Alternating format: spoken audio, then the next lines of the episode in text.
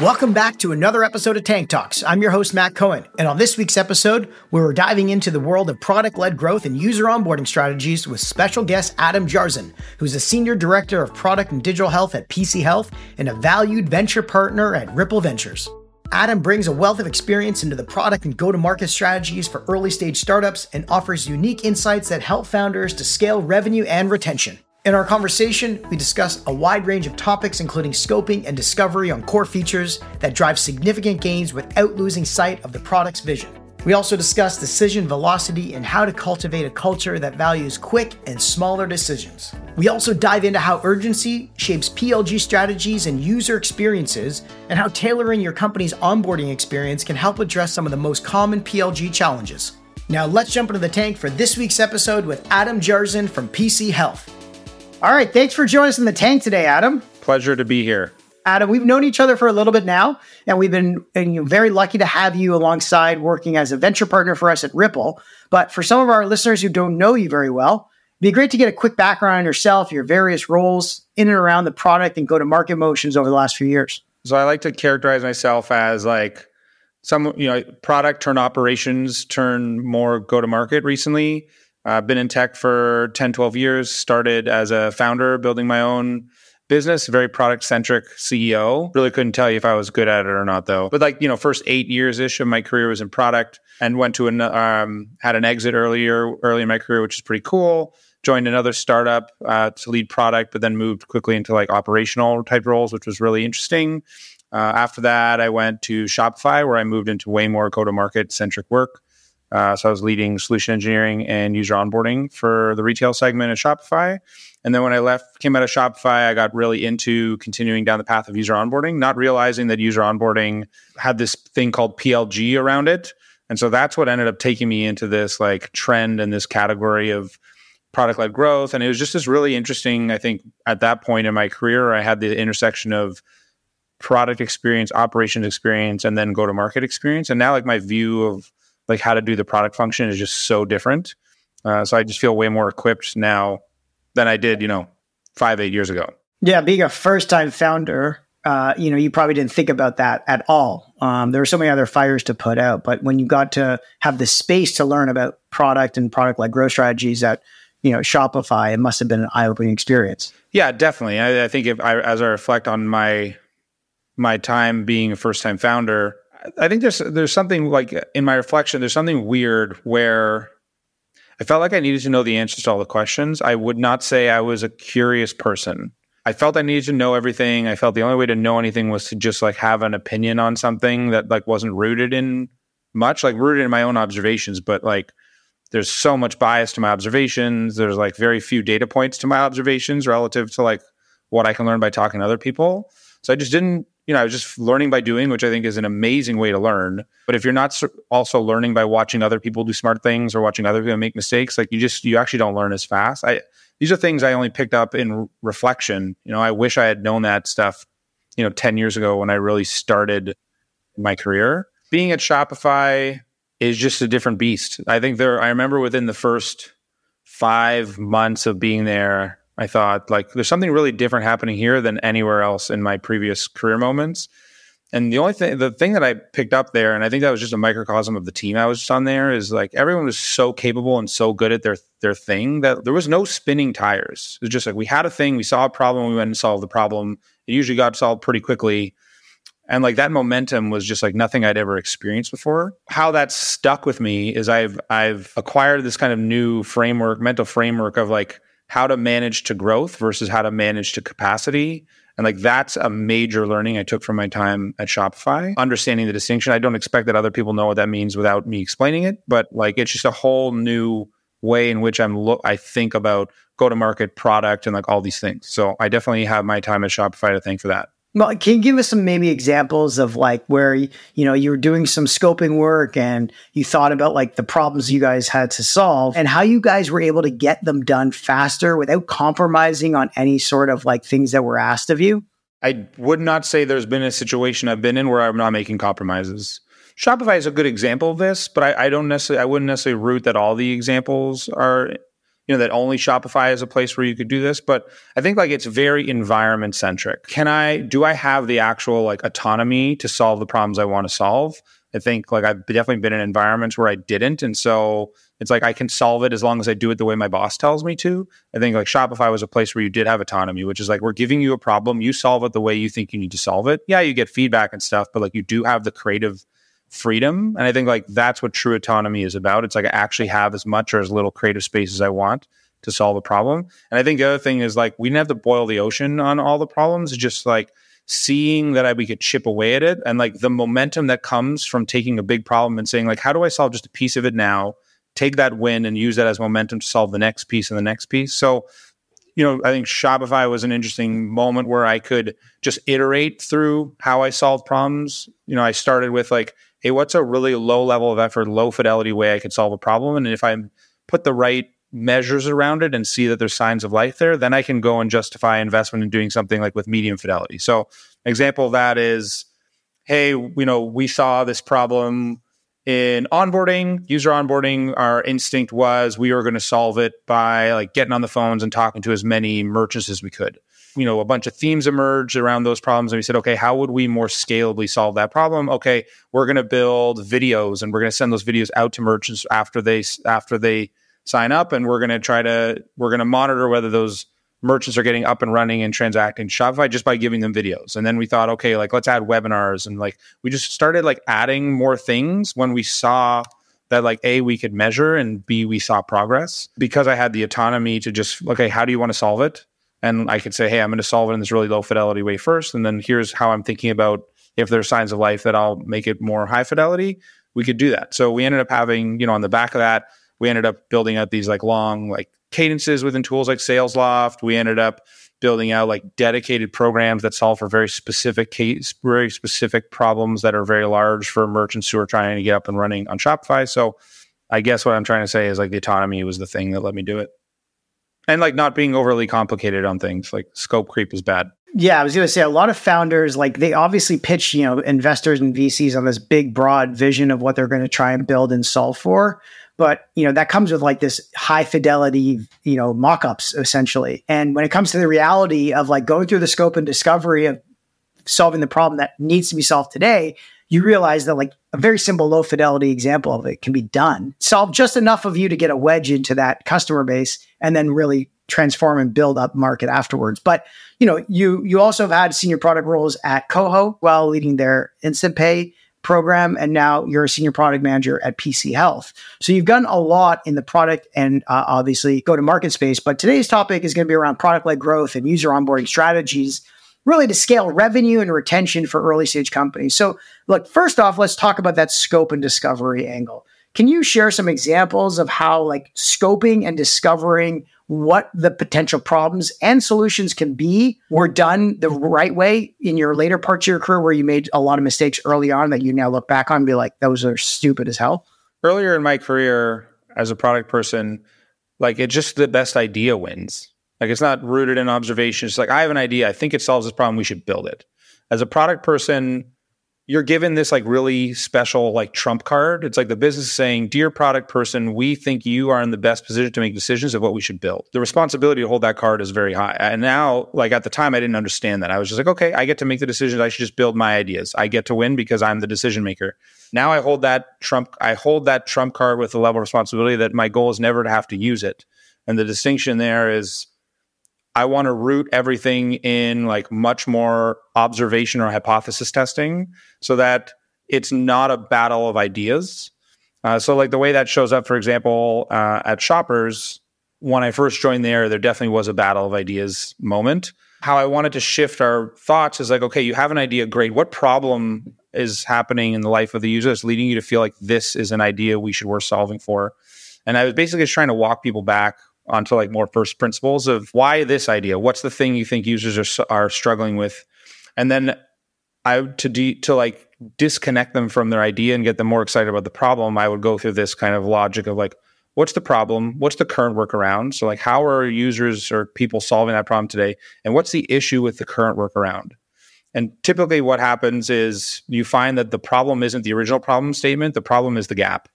and the gap between the current workaround and the issue with the current workaround. And then we basically cycle through that a couple times. So it's like, okay, so what's the problem? The issue with the current workaround, is that the problem? It's like, no, we solve that differently. Okay, so what's the issue with that gap? And you you go through that like one or two cycles, and you actually end up at like the real problem statement.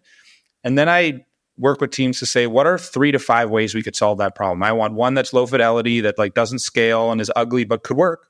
I want one that's like medium fidelity, something that would be a little bit of investment, probably scales better, but like lots of like unknowns as to whether it would work. And then like, what's a really high fidelity, super complicated way that we can solve that problem? And then I just try to push everyone to the low fidelity one and and gracefully convince people that low fidelity is better. I think where what I under, what I've come to understand about solving problem, problems as a product person is product is the slowest, most expensive way to solve a problem. So I want to have the smallest scope possible and the, and the simplest way to solve something if I'm going to solve it in technology. And I'd rather actually solve it in like marketing. I'd rather solve it with like human-led solutions, or at least in the low fidelity space, because I'm trying to get signs of life that justify the next investment to a medium or high fidelity solution, which may be through product. I know I didn't give you a specific example in there, but like there's a lot of like mental frameworks that I'm using to think about this. No, those are great examples. It's interesting to hear you say like the product is the most expensive way to solve a problem. And it's so true, because what you're saying is like product is like the big elephant that you're trying to like move around, but then you got to layer in sales and marketing to help basically push that out there and get the messaging right. And then you got to get like customer support to make sure they get it all, you know, right, so that everybody is working together around this big clunky product that could be totally wrong. And you're right, it could be done through something low fidelity, like just creating a small little onboarding video, or, you know, adding a quick little like F A Q page uh, where you, you know, send out some updates and things like that, or just an email update.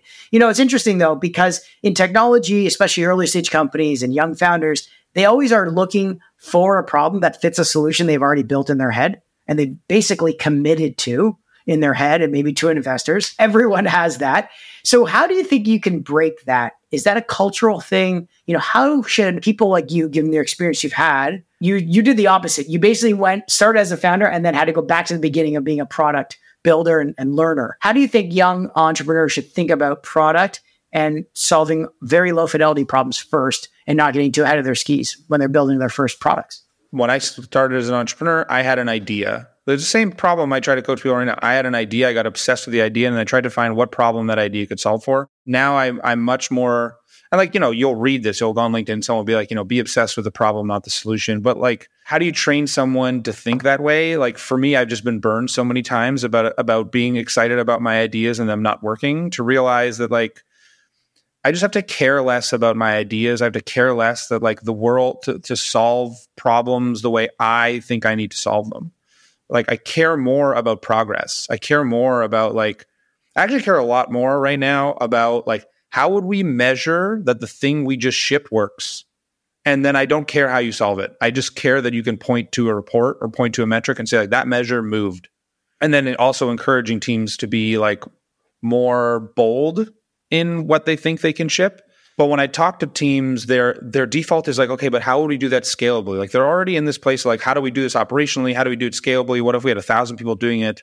For early people who are earlier in their careers doing this thing, they haven't gone through they haven't gone through what it feels like to do one or two or three iterations of a thing. They they only have this vision for the future, and and like there's just a discomfort about recognizing that like, I like to say, like, in order to become ten years old, you had to have been nine years old, and you had to have been eight years old, and you had to have been seven years old. Like, all those milestones had to happen to become ten years old. Like, I think of product in the same way. Like, to become, have a really sophisticated, really mature product, you just have to grow up into it. It's rare that you launch the first thing and it is this, like, blockbuster. So, you know, I think the coaching is to encourage folks who are earlier, let's say, in their career. One, it's like, hey, I really like your idea. What are four more? Give me four more of your ideas, and have their them battle their own ideas, at least as theirs. And then secondary is encouraging them to say, like, how might you get that idea to market faster? So like at Shoppers, what I talk to my teams about is you all have great ideas. I want to see more of your ideas in market, not, not less. So if you can't scale back your idea and de-scope and make it less complex, you don't get more of your ideas in the market. And getting your ideas in the market is like kind of the fun part of being a product person. Yeah, what we tell our founders is you got to go slow to go fast. And we don't actually want you to sell anything within the first six months. We just want you to listen and collect as much feedback as you can from potential customers or design partners before you put any sort of framework around building a product. It's kind of like investing, you know, like Warren Buffett says, you know, nobody wants to get rich slowly, right? And that's no. the biggest problem. They don't want to lose weight and slowly, so everybody, nothing. It, yeah, exactly. Well, you know, time is money, as they say. Mm-hmm. And so everyone from product builders to entrepreneurs to investors, everyone want to do the, the thing as fast as possible, but that's not necessarily what the customers and the eventual, you know, clients want necessarily. And so it's almost like uh, in my world of being a V C, the reason why you end up having these like good results in your later funds is because it's succession bias, right? Like, you know, survivor bias. I mean, like only the ones that survive the first two, three or four funds end up making it to that four or fifth or sixth fund. And that's because they waited and played and they got through the hard parts and then eventually got the support Uh, from institutionals and things like that. So it's it happens in all walks in life. But I, I want to get your thoughts on sort of applying this framework to the product-led growth mindset, because that's something that a lot of companies have been like trying to incorporate. One, because you've got, you know, expensive salespeople you don't necessarily want to pay for. You can do it and iterate faster. So the feedback loop is quite significant from where it is in, in traditional like outbound sales motions, let's say, or enterprise sales motions. And discovering the pain points in the product come back pretty quickly. So talk to us about how you think about product-led growth from like a startup mindset, and how do you know if it's even right for you? I think there's a big misunderstanding of what product-led growth is. And like, I'll preface that by saying like, you know, these are my ideas. This is how like it fits here. This is how it fits in my mental model. I believe there's a misunderstanding of what product-led growth is supposed to, is about. Most companies, when I talk to them about product-led growth, they lead with operational and scalable. They're excited about those two factors. Like we can move, we can be more scalable, and it's lower cost to deliver a product-led growth motion. They start with what's in it for them. I believe that product-led growth is a strategy in response to a buyer behavior. If I go, like if I went to the mall and I wanted to like buy my sweater, there's store number one sells this sweater. Now let's say when I want to go and buy this sweater, there's someone at the front door of that store that says like, hey Adam, you can come buy that sweater, but I need to hold your hand in the store the whole time. Now next to it is a similar store, sells the same set and the same type of sweater. And that store lets me just come in and I can try stuff on and go in a fitting room and like no one holds my hand. You know, some people may want to have their hand held to buy a sweater. Some people may not. I will say in my case, like I don't want someone to hold my hand to buy the sweater. Product-led growth is a response to a buyer behavior that says like, I want to buy the sweater without holding anyone's hand. That only happens in the market if you have a product where you're either, you're either your hypothesis is people want to buy this on their own, or there's data that's telling you people want to buy it on their own. The first store cannot sell me this sweater if the way I want to buy the sweater is by myself. Now, that doesn't mean there aren't salespeople in that store. It doesn't mean there's not like people helping me like find a new size of sweater. All those things are there. But if you don't let me come in the store and look around on my own, I'm just not going to come in your store. So the product-led growth opportunity is like, what do you know about your users? Or is there an emerging new market that says, I won't buy your product if you don't let me buy it the way I want? That's the starting point. Yes, there's a lot of operational efficiency and there's a lot of like scalability that comes at the end of like a really good product-led growth program. Got to start there. You're forgetting one uh, one more example. It's there's one store, the third store, only lets you come in Uh, when you give your name at the door. There's no other shirts to sign on. There, there's no other shirts to try on. There's just one sweater, but nobody, you know, uh, watches you. You only get to try it on once. There's no mirrors. And on your way out, you have to fill out a survey on an iPad. There, there could be a good trade-off there. It's like, hey, I bought the sweater. I'm really happy about it. I'm happy to give you the survey. But I, I think the essence of the of the analogy you've got dead on. That's the thing that I think we as a as a sort of tech culture have thought about as being what our customers to want is what you're saying, which is not what, and that's why you have to go slow to understand the customers, you know, understanding why they like to actually hold people's hand and, you know, why they feel that, that other model is not for them. So continue down that sort of vein, I think, as we've now realized the differences between them and the difficulties in, you know, understanding feedbacks. Yeah, I mean, I'll, I'll expand a bit on like how that analogy expands into like how people should, like how I think building a product growth program and like other just misconceptions. So like a lot of times teams think like product-led growth means like product does everything. Basically no humans touch users. I mean, ma- not really. I don't, I just, I don't think that's practical. And I don't think that's ad- actually good for users. at the end of the day, a user or a customer of your product is going to get stuck somewhere with your product. Your goal is to find the fastest way to unstick them. And there's three ways you can unstick them. You can unstick them by making the product better. You can unstick them by like messaging to them, marketing, in-product guidance, all that stuff. Or you can unstick them by deploying humans. So, you you know, hey, Adam, I notice you're stuck. Let's grab fifteen minutes and like talk to me and I'll help unstick you. Human-led is arguably more expensive, not as scalable, but it may be the most effective way to unstick your users. Whereas like product is like the longest lead time, the most expensive. And if you get it wrong, um, you go back to the drawing board and you start again. So a balance between what is the what is the job that product is going to solve for when users get stuck? Because they're going to get stuck. It's one hundred percent. It's a reality. What is the what is the thing that we think product will be really effective at? What are the things we think marketing is going to be really effective at? And what are the things we think humans are going to be really effective at? You figure that out first. Then you figure out how to scale the human. But if you start at with, I don't want to put humans in because it's not scalable, you're you're missing out on a ton of opportunity. Especially if you think of like support organizations or say or C S organizations. Every company I've talked to, if I talk to a support leader or a sales C S leader and I say, what are the top two or three themes or reasons you hear people talking to you? They always know.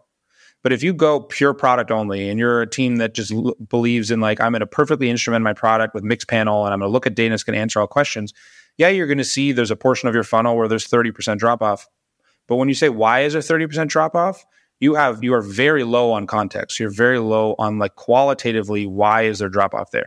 That's where human touches are amazing. So like what I love about, you know, organizations that have like a good balance of human led, product led, and marketing led is you start at the C S organization. You say, what are the top two or three reasons people contact you every day? They tell you those. They give you the full context because they're having the conversations. Then the product team can say, look, okay, how would I untangle that and start making changes in the product to address that, where my actual measure is whether C S stops hearing about this problem or not. It's almost like the, the human in the loop is the good thing here, uh, where the word product-led growth is like, you know, the, the the holy grail. Teams have this emotional attachment to these product-led growth cycles, and they feel like almost a negative reaction, a negative emotional reaction to human in the loop, product-led growth cycles. How do you recommend early stage teams deal with the ability to put te- like humans in and out and pull them out when trying to solve these, you know, problems, maybe in a low fidelity scenario? Like tactically, how do you get the human in front of the user? Yeah, exactly. When you committed maybe to product-led growth initially. So the, the first thing is I think like early stage companies, that is a competitive advantage in the market, is like you're having a very strong appetite for talking to as many users as possible and finding as many ways to do it.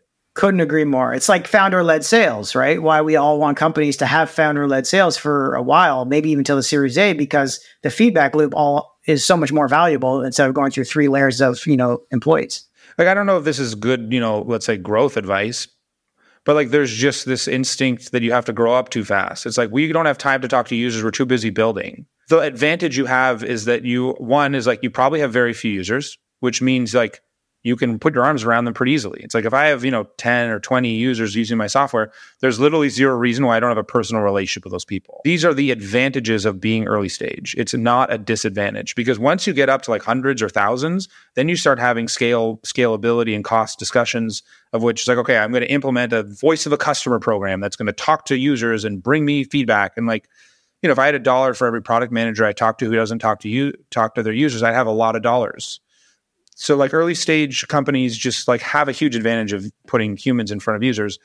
How you get in front of them is like you ask a lot. If you want to implement like a chat, um, if you collect, if you're collecting email, like there's zero reason that you're not contacting them and saying like, hey, we're new. Like we want to learn more from you. You just got like, it's actually, I don't think it's hard. You just, it, you just have to do it. Like there's nothing complicated about it. You know, I, it's interesting because now is so much better, like A I transcription and call recording software and things like that. I remember like with our first startup, we didn't have product people on customer calls, listening to them, being in person at meetings. Like when we started having product people joining customer meetings and being there as part of like the process of either onboarding or expanding an account, the feedback loop was just so much faster, and the actual logic for why sales is requesting these feature enhancements or this change in the product made so much more sense. It is also a problem with too much data. coming at them in the product role and ensuring that they're basically prioritizing the right stuff. What advice do you have for product leaders or even early stage founders in ensuring that the data that they're collecting from like the feedback and stuff and tools maybe to use are capturing the right user interactions and feedback? I believe, based on what like company, again, this is just the pattern I see. Pattern I see is there is, for some reason, this very high standard of like instrumentation and data sufficiency that I think companies try to get to. And until they get there, they just are like, we don't collect enough data to make decisions on data. We need to instrument Mixpanel. It needs to be to like the nth degree of its sophistication for us to make decisions. I'm a very data-focused person. I'm very data curious. Like I want data to be, you know, it's fifty percent gut, fifty percent data for me. Like that's a good balance.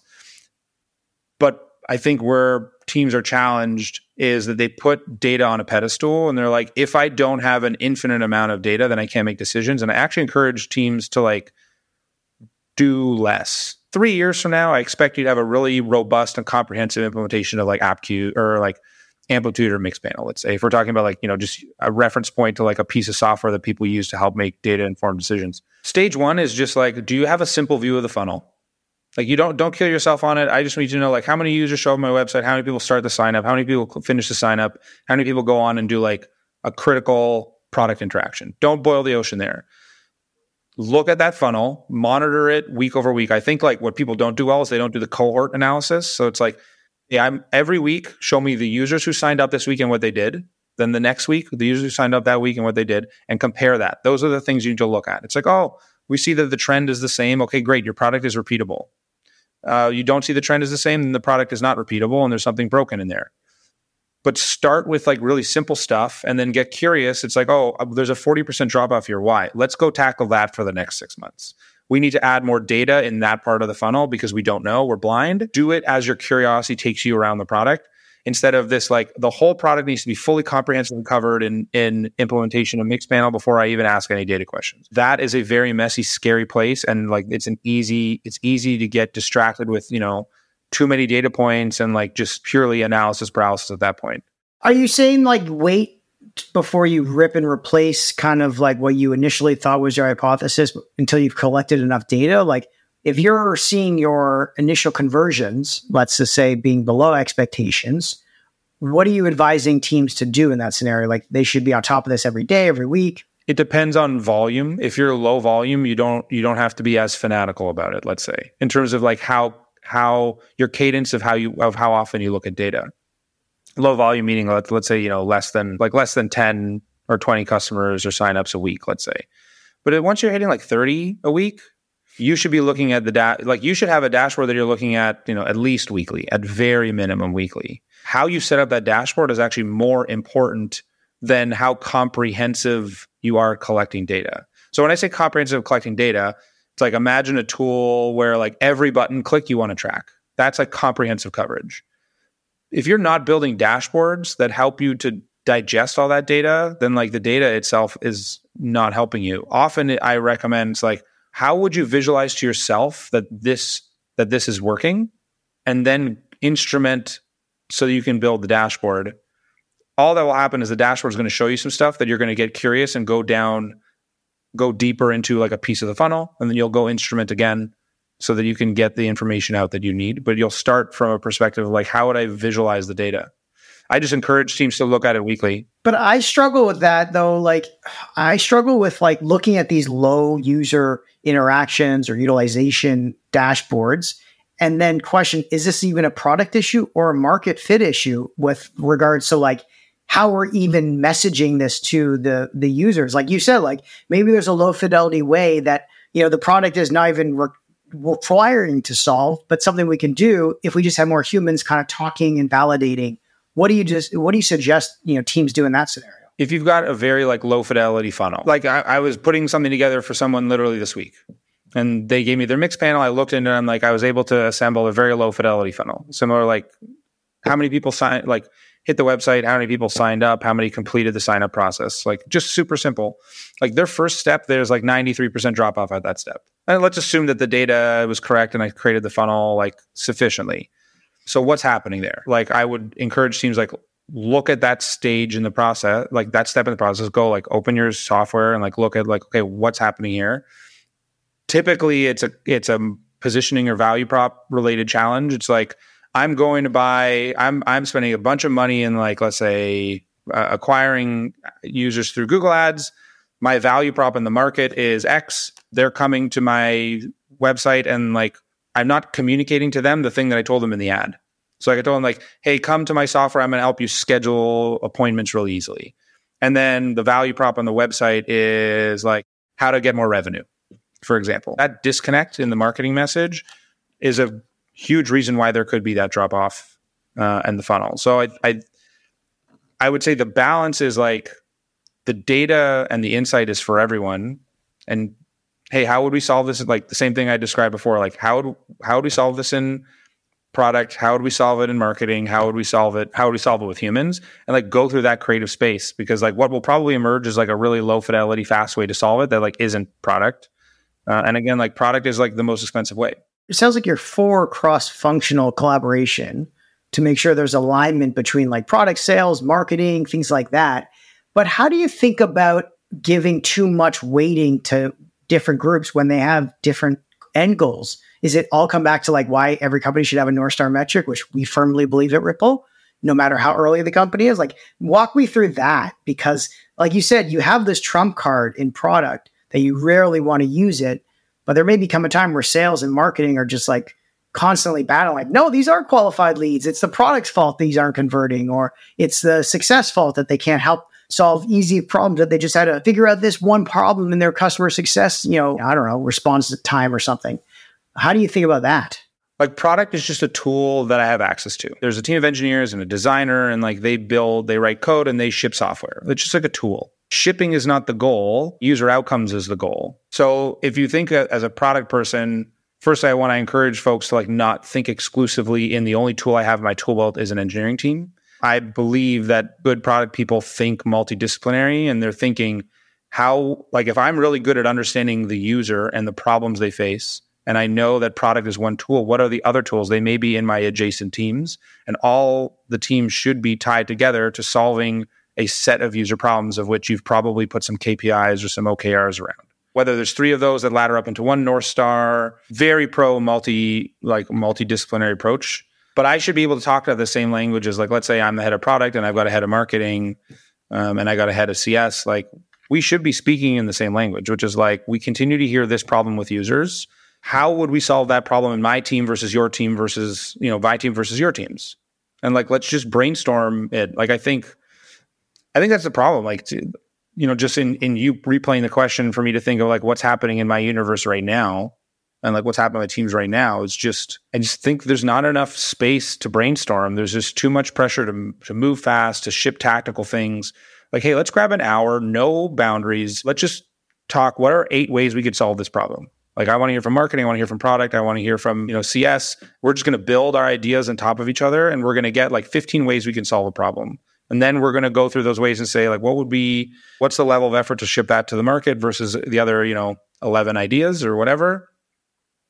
And you can get there together. Got to go slow before you go fast, and, and make sure you're not like, I mean, you don't want to have decision paralysis, obviously, especially as a startup, but you want to make sure that you're not, you know, just grasping at straws, and you have the proper, like you said, dashboards, feedback, you know, mechanisms that you can A B test a lot of this stuff. But also, I think an interesting thing we haven't talked about is like user segmentation. You know, how do you make sure that the segment of users that you are putting through different onboarding processes and experiences are, one, the right ones, and two, make sure that, you know, they're a good example or a bad example that demonstrate different needs uh, within the product? And how do you kind of weigh those priorities? How should people think about user segmentation when doing this product-led growth and onboarding strategy? My instinct is to subtract. I remember like when I when I was building my startup, I would get carried away with all the adjacent use cases and problems I could solve. And like it, it's really good for vision, but it's not practical in early stage. Like it's not practical at, at a tactical level.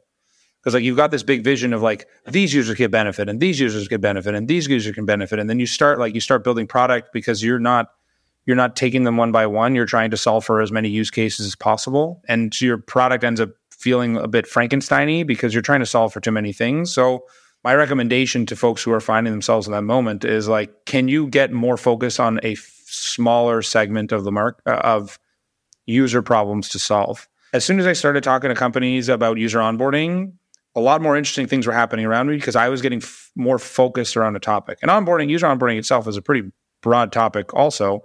But like there was just more, it was, I was just getting into more interesting conversations because I was getting more focused. And like the thing I learned in my own just like practice of talking about these topics is like more focus brought me more opportunities, not less. But before I made the decision that I was like, hey, I really like user onboarding as a topic and I want to talk about that, I had concern in the back of my mind that like I'm actually like narrowing my focus and I'm going to reduce the number of opportunities around me. That just has not been the true.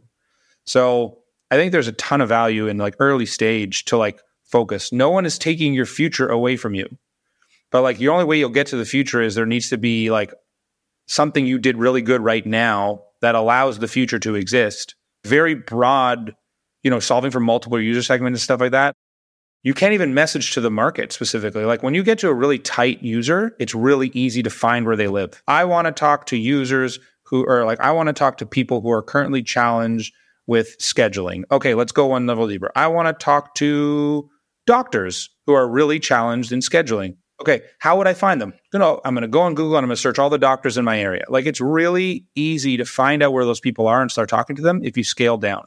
But if you scale up and say like, I want to help everybody who's got a scheduling problem, how do you find them? Well, some people I'm going to I'm going to do S E O and I'm going to do S E M and hopefully they'll bump into me and like they'll come to my website. So it's like the more you actually scale down, the easier it is to like even market. Yeah, it's so interesting because I've heard you say this to our, our companies at Ripple is don't do things that do scale as an early stage or pre-seed company. Actually, don't do that because you're not ready for that. And also, you're going to be hearing too much noise for what you can't even handle. So what other advice would you give for early stage startups, even like pre-seed companies now who've got, you know, their first sort of four or five design partners they're starting to work with? Like what type of things should they really be focusing on to give them that superpower? My instinct is like, if you're someone who wants to pursue venture, just don't worry too much about how you'll make money right now. Because like people only give you money at the other end of providing value. And if you don't know how your solution solves a problem better than how they're solving it today, then like it doesn't matter how you price. There's just, there's too many variables to manage in early stage. So if you could just like cut some out and be like, hey, here's the things I'm just not going to care about. I think like the focus just gets tighter. Really understanding one, your motivation to do the thing you're doing. Like if you're the entrepreneur, why am I doing this? Second is, what do I think I understand uniquely in the market? Third is like, what's the thing that I believe that if other people believe what I believe, they're more likely to align to like the thing I'm trying to sell them, let's say.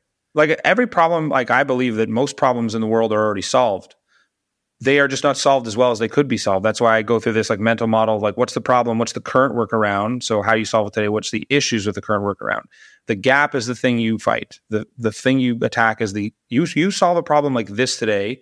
I believe that's not the right way to solve the problem because of A, B, and C. If you believe what I believe, come talk to me. I've got a really interesting product for you. And just getting really tight on that. Then people are like, oh, I really like the way you're solving that problem. I could never think about doing it differently again. You know, a lot of it is like you watch like Clay Christensen's thing about, you know, why you hire a milkshake. I'm not sure if you know what I'm talking about, but he's like the guy who started Jobs to Be Done. His point of view on these things are just so refreshing. It's like, if I'm trying to sell you milkshakes, my competitive space is not other milkshakes. My competitive space are like people who eat bananas and people who eat um, bagels. The thing is, what was the problem you're trying to solve? I've got a very boring commute to work. How do you currently solve that problem with a bagel? What's the issue with that problem? It's too messy. Okay, so if you believe what I believe, which bagels are too messy, you should come eat my milkshakes because they're not messy. And it's like you're you're fighting the gap, the current workaround versus the issue and the current workaround, and just getting really focused on that. No, oh, I love that too. And it's interesting because you would only uncover that by obviously speaking to enough people to narrow down on that problem they're facing. Because again, a lot of times startups end up going in, leading people with questions that I kind of align with the problem they had obviously thought is their hypothesis and the solution they've already started building for. So they end up getting these like kind of shitty answers to justify what they believe is the problem. And that's something that we need to like break early on in a founder's mindset. But, you know, you talk a lot about sort of identifying pattern breaks with uh, founders in the early days and also doing things that don't scale. You know, one thing that I obviously hear a lot about is A B testing. Uh, and people default to A B testing. What are your thoughts on that? You know, should it be something that early stage companies even think about doing, or is there a right time it should be brought into the process when you've got enough, obviously, data to A B test with? I personally don't like A B testing, but I only, but the reason I don't like it is I think when people hear A B testing, they think about, I'm going to have two running experiments in the market at the same time. I'm going to split kind of how many people see version A and version B, and I'll be able to learn something on the back of it. One is, in early stage especially, it's like you're not, you're hedging your experiment. Like you're you're not boldly experimenting. This is like, and this is not my thing. Like I've heard other people, like this other guy, talk about experimenting boldly, and it's it's so obvious when he tells you. He's basically, it's like if you experiment boldly, you get the signal really fast. And the, that signal is, it's a winning signal or it's a losing signal, but you'll get that, you'll get the result back in a week. But if you A B test and you're waiting three weeks for a result, you literally wasted two weeks. His whole thing is like experiment boldly. So it's like put a thing into market, monitor how it performed relative to baseline. Because typically A B testing comes out at the end of like, oh, I've already been doing a thing in market for a while. Now I want to A B test new messaging. You don't need to A B test new messaging. You have your existing messaging and you arguably know how it's performing. You're going to put a new message in the market, bold. And you're in one week, you'll know whether that message is better than the first message or not. If it's not, you revert. If it is, you keep the new one. But like you can move way faster by just being by more boldly experimenting. A B testing to me is like you're hedging. And I think it usually comes from a, a place of fear for some reason. This tug of war, though, between uh, speed to innovate on the product side and letting users have enough time in a product to give you feedback is something I struggle with a lot. Meaning like I'm always looking to not put money or time into building new product until we've collected enough feedback and got enough rapid feedback. And, you know, sometimes founders say, no, no, no, we want to innovate fast and then let the product be out there in the wild and let the feedback come back organically. How do you think about that and kind of in creating a sense of urgency on the feedback side before you spend time and money on the product side? I think there's a couple ways. What comes to mind immediately is the diligence that should go into how you're thinking about the about an experiment or whatever, a product before you launch it. I've, I mentioned before about like, how will I know that this thing works? I find that teams go, they, they're waiting too long. They're like, well, we know this thing, like we're going to launch a new experiment for co- like value prop, like we're going to change our value prop on the homepage. Uh, I'm going to be a little extra, like I'll be a little extra for purpose of demonstration of the example, but like we're going to launch the value prop on the homepage. How will you know it works? Um, when we when we have an increased tri- trial to paid conversion two weeks later. It's like, okay, like that could work, but like what is the leading indicator to that? Like what would need to be true before that happened? Well, someone had to sign up. Okay, so what would be true before that? Well, someone would have to click the sign up button. Okay, why are you telling me you're going to measure trial to paid conversion as a measure of success of your copy on your webpage? I'm being like... It's usually not that ridiculous. No, it's true. There's other things down the funnel that will give you the same answer, but much faster, instead of waiting to get the answer you want. That takes two or three weeks longer. I agree completely with, with that. And it's ways that you should solve your, your, your qualification criteria as well. Like the goal for top of funnel, let's say in, in marketing and, and, you know, going from, you know, M Q L to S Q L, it's like you should be kicking out as many M Q Ls as possible, so that the highest quality make it through to S Q L, sales qualified leads, and then beyond into demo opportunities. And I think we're always like, no, no, let's let everyone through M Q L, and then we'll let the S Q L team figure it out. And then you start having this leaky bucket, which we all know is the worst problem to have. I think it just comes down to, to like how people want to measure. There are ways to measure faster. Like for me, it's like, if I were to launch an experiment, how would I know within twenty-four hours if it's working? What would be the thing I would look for if I wanted to know? Being more critical and like harder on the composition of the experiment or the thing you're testing. I think the best opportunity for product people is to go spend weeks listening to how experienced salespeople run sales organizations, because they're incredible at thinking about leading and lagging indicators. The lagging indicator is revenue. The leading indicator is pipeline. The leading indication of that is, is how many phone calls you made. The leading indicator to that is like how many prospects you have. Sales organizations are so good at knowing what's the thing that has to happen today that gets me the thing thirty days from now. They're so good at it. They're better at any than any other discipline in the market. I attest so much of like my new perspective on on how to think about product by spending a bunch of time, luckily, when I time at Shopify, under really good sales leadership and really gr- amazing sales peers who are just excellent at this stuff. I was like, okay, this is so clear to me how to think about leading and lagging indicators. And like, it just, it becomes like tactically way easier to learn. Totally fantastic advice. You know, one last thing I've got to ask, we're seeing such huge changes in the market. Uh, obviously with A I and the ways that things are trying to be implemented on that side of things, you know, what advice you're giving to your teams who are thinking about ways to incorporate, you know, new market dynamics and applications into their product decision-making or growth strategies when maybe it's a little too premature? Is it, it back to, you know, first principles thinking, just go slow to go fast, make sure you got enough feedback from users. What if your users don't know what they want yet because like it's so new and you want to be six months ahead of the curve? You got to build for it now. When your product, uh, you know, can take time to build and deploy it, and then your users maybe catch up when it's actually a real thing. That's the tug of war I always struggle with sometimes when founders want to do that because they know that's where the trend is going. But you know what? Maybe we'll save that for another podcast. Sure, yeah, man. Sorry, I don't have a great top of mind thing other than like try stuff and make it really easy on yourself to try something small. Do that little like kind of breadcrumb exercise you said. Do like small iterations and test layer. You know, before we wrap things up, we always ask our guests for their fast favorite. So first off, your favorite podcast. Uh, I listen to The New York Times Daily pretty much every day. So that one is probably my favorite because it gets the most attention from me. Nice. Next is your favorite newsletter or blog? Uh, I subscribed to this new uh, newsletter. It's called the All-In Manager Newsletter. This guy, Ali, that I started following on LinkedIn, it, it's excellent. Every day I get like super digestible nugget of what it means to be a better leader. It's exceptional. So he writes it on Substack or something? You subscribe to it? Uh, I just get it in my email. Fantastic. I got to check that out. Next is your favorite tech gadget. Um, or most recently purchased tech gadget?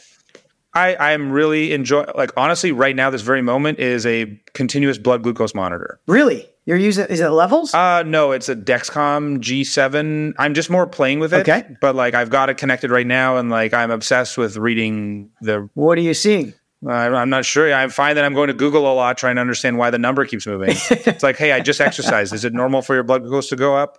Hey, I just, like, I just got out of bed. Is it normal for your blood glucose to go up when you just get out of bed? Like...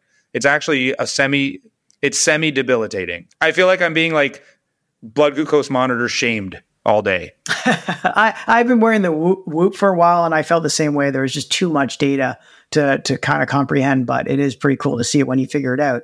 Next is your favorite new trend. Honestly, I don't know. I'm not following any trends. I've got two small kids at home and maybe a parenting trend of which it's just like, stop yelling at your kids. I don't know. That could be, that's probably the right trend to follow. Yeah, best uh, best advice for negotiating with a toddler. Yeah, yeah, that's the one we're learning about right go. now. There is no advice. There is no advice.